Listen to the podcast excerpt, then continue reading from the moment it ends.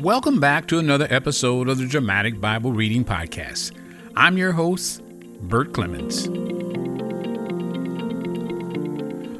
Well, now we've got over 40 episodes of the Dramatic Bible Reading Podcast and going strong with our goal to record the entire New Testament. So don't forget to subscribe so that you can go back and listen to them, like the book of Matthew, the Gospel of John, the book of Acts, and now we're in Romans. And today we're reading Romans chapter 8 deliverance from bondage, and finally, our victory in Christ. Now let's go to the reading.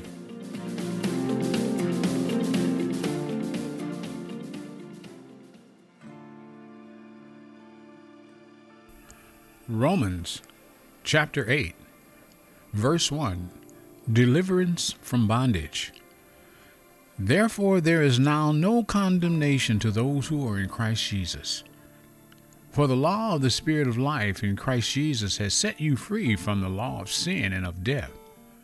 For what the law could not do, weak as it was through the flesh, God did, sending his own Son in the likeness of sinful flesh, and as an offering for sin. He condemned sin in the flesh, so that the requirement of the law might be fulfilled in us who do not walk according to the flesh, but according to the Spirit. For those who are according to the flesh set their minds on the things of the flesh, but those who are according to the Spirit, the things of the Spirit.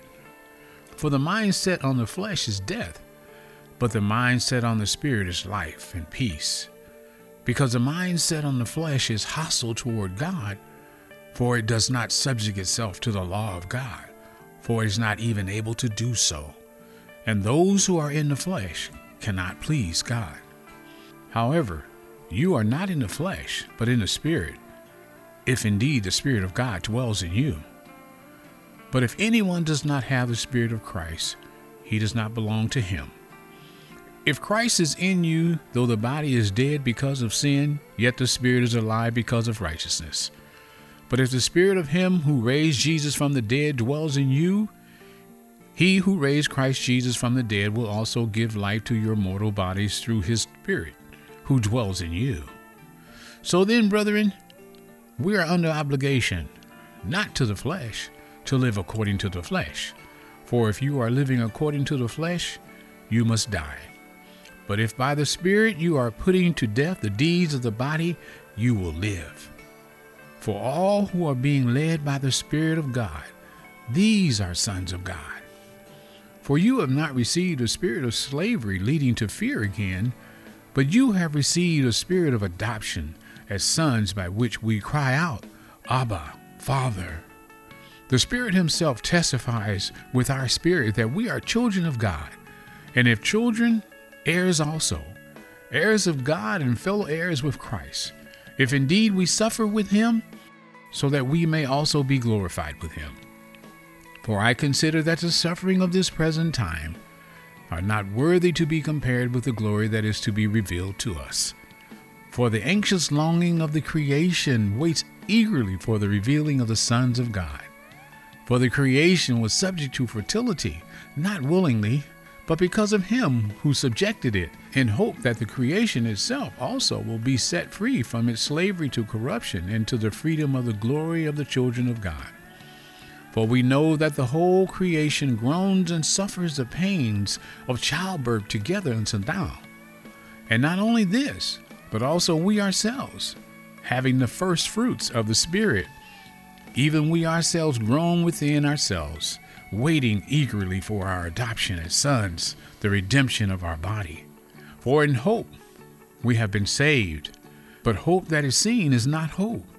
For who hopes for what he already sees? But if we hope for what we do not see, with perseverance we wait eagerly for it. Verse 26 Our victory in Christ. In the same way, the Spirit also helps our weakness, for we do not know how to pray as we should but the Spirit Himself intercedes for us with groanings too deep for words. And He who searches the heart knows what the mind of the Spirit is, because He intercedes for the saints according to the will of God. And we know that God causes all things to work together for good to those who love Him, to those who are called according to His purpose. For those whom he foreknew, he also predestined to become conformed to the image of his Son, so that he would be firstborn among many brethren. And these whom he predestined, he also called. And these whom he called, he also justified.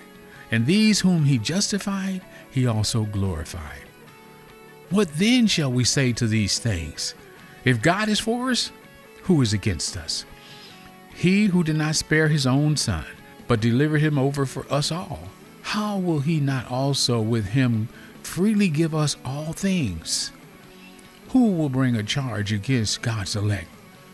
God is the one who justifies. Who is the one who condemns? Christ Jesus is he who died? Yes, rather, who was raised, who is at the right hand of God, who also intercedes for us. Who will separate us from the love of Christ? Will tribulation or distress or persecution or famine or nakedness or peril or sword?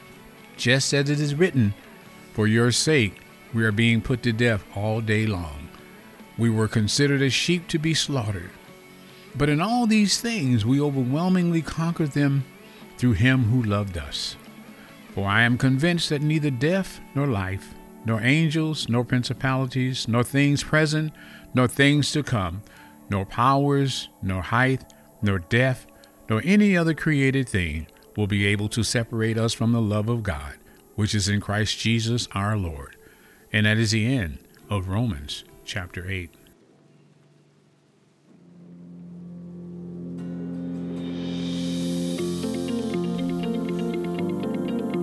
Well, that concludes another episode of the Dramatic Bible Reading Podcast.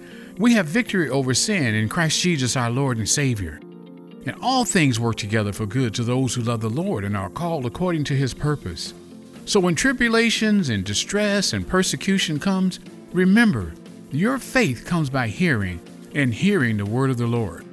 Until next time, I'm your host, Bert Clements.